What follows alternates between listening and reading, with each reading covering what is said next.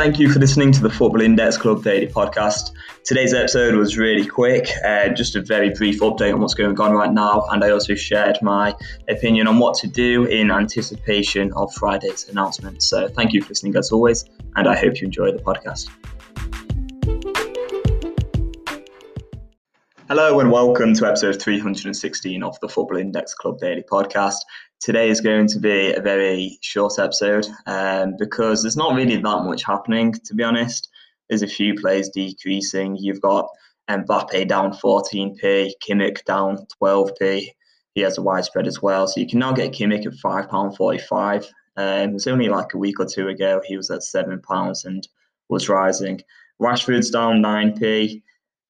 De Bruyne is down 8p, Sancho's down 7p, Bellingham, despite being called up to the England squad, down 6p, Greenwood down 6p, Fati's down 6p, Sterling's down 5p.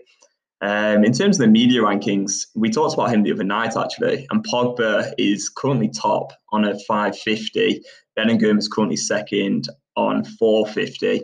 Now, Pogba, I think his instant sell price the other day was it around £2.40, £2.50. Um, it was really low. His instant sell price now is at £2.93.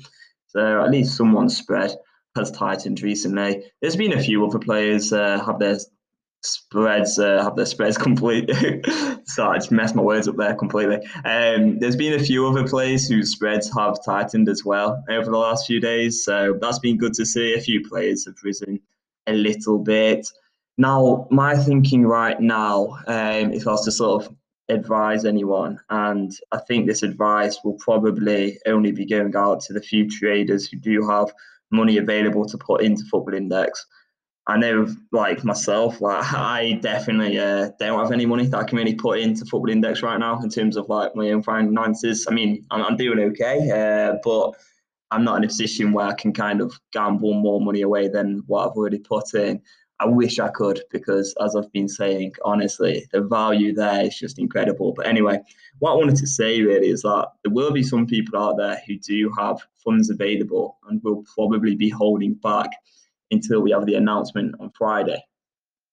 Now, my opinion on that is pretty straightforward. I just think that right now the market is pretty much as depressed as it possibly could be on Friday, we're going to have an update on what is to come. Now, my prediction, and I really do strongly believe this, is that Football Index will be changing the mechanisms to fix the current main issues of oversupply. So, given that is going to be the case, or almost certainly going to be the case, I feel like the upside following the announcement on Friday is just so high compared to the potential downside that it would be extremely well, maybe not extremely. Maybe this is too extreme what I'm saying, but I personally think it'd be very wise to actually buy into players before the announcement because I think once that announcement hits, there's going to be quite a few players that will rise. Obviously, the, the counterpoint to that is that the announcement's not so great and the mechanism doesn't really work.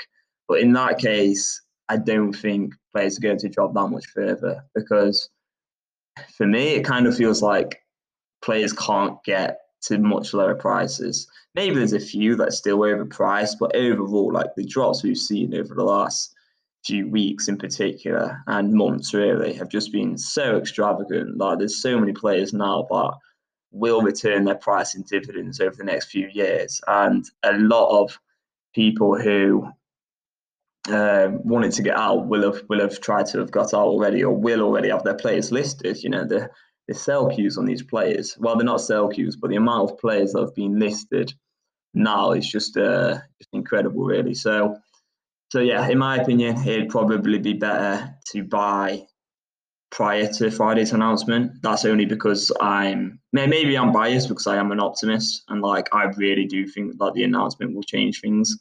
Um, or maybe the announcement won't change things, but the actual, you know, the actual uh, fundamental changes will, which will probably happen in the week the week after, so maybe next week.